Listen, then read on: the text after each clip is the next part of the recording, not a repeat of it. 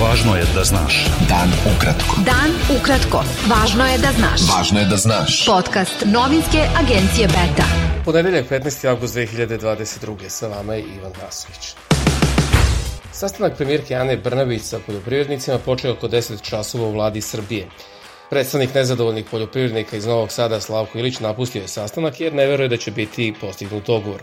On je novinarima rekao da su ratari spremni da pregovaraju, a da ih premijerka ubeđuje da su oni krivi što već sedam dana traju blokade puteve u Srbiji. Predsednik Srbije Aleksandar Vučić je izjavio da će biti ispunjeni samo opravdani zahtevi poljoprivrednika i da građani ne treba da odmažu već da pomognu svojoj državi kojoj je mnogo teško u ovom trenutku i to ne njenom krivicom. Poljoprivrednici koji sedam dana traktorima blokiraju saobraćaj u Novom Sadu odblokirali su Žeželje most koji su prethodno držali u blokadi nekoliko sati. Nezadovoljni poljoprivrednici nastavili su blokade i na drugim lokacijama gde čekaju rezultat razgovora sa premijerkom Anom Brnabić. Zahtev poljoprivrednika je da otkupna cena suncokreta bude 700 evra po toni, da se za njih ukinu akcize na gorivo za količinu do 100 litara po hektaru, kao i da se ograniče trgovačke marže na suncokretovo ulje.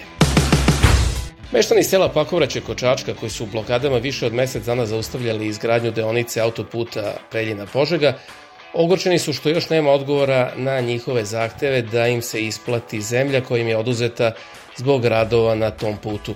Meštani su u agenciji Beta kazali da su ogorčeni što nadležni ćute i prave se da oni ne postoje, ali da zbog tog ignorantskog stava nadležnih institucija prema njima nastavljaju blokade i ne odustaju od zahteva. Pregovori vlade sindikata i poslodavaca o minimalnoj ceni rada za 2023. počinju danas i trebalo bi da traju do sredine septembra. U slučaju da do tada ne bude postignut dogovor, novi iznos minimalca utvrdit će vlada Srbije. Cene reprodukcionog materijala, sredstava rada i usluga u poljoprivredi u Srbiji u drugom kvartalu 2022. veće su 34,3% nego pre godinu dana, a najviše je poskupilo mineralno đubrivo 177%, objavio je Republički zavod za statistiku. Cena ogrenog drveta u Srbiji je oko 100 evra za kubik, duplo više nego u Austriji, a bojazan je da će biti i viša kako se približava jesen i povećava tražnja, piše Blic. Od najmanje resursa u Evropi za proizvodnju ogrevnog drveta do nekontrolisane seče u privatnim šumama. Kako navode stručnjaci, uzroci su visoke cene i deficita tog energenta.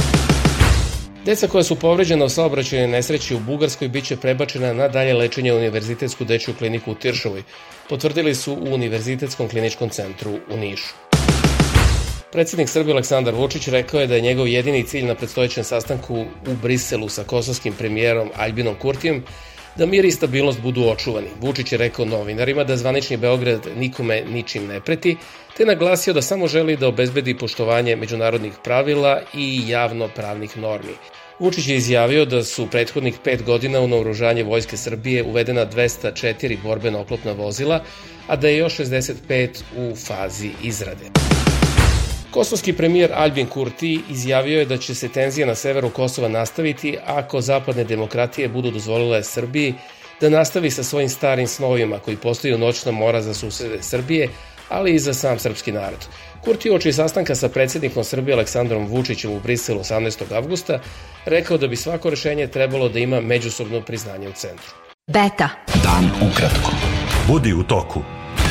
Kosovska kompanija za distribuciju električne energije saopštila je da će od ponedeljka početi restrikcije struje.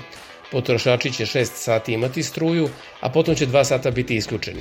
Potrošači će biti snabdevani isključivo strujom iz domaće proizvodnje, pošto KEC više nema finansijskih sredstava da kupuje struju. Najmanje troje civila je poginulo, a oko 20 je ranjeno u poslednjim artiljerijskim udarima ruske vojske u Donjecku, saopštili su ukrajinski zvaničnici. Predsednik Ukrajine Volodimir Zelenski je razrešio dužnosti šefove tri regionalna ogranka najviše bezbednostne agencije Ukrajine u Kijevskoj, Lavovskoj i Tarnopoljskoj oblasti. Ukrajinski parlament Vrhovna rada produžuje ratno stanje i opštu mobilizaciju u zemlji za još 90 dana. Kineske vlasti saopštile su da su organizovale nove vojne vežbe oko Tajvana, gde se u poseti nalazi pet američkih poslanika. Njihova poseta događa se dve nedelje posle posete predsednice predstavničkog doma Kongresa SAD Nancy Pelosi, koja je tada izazvala veliko nezadovoljstvo Pekinga. Broj stradalih u eksploziji još neutvrđenog porekla u Jerevanu poraste na šest, saopštile su jermenske vlasti.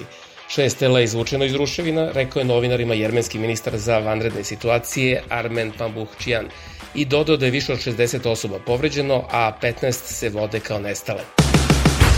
Izborna komisija Kenije proglasila je Vilijama Ruta za novog predsednika zemlje.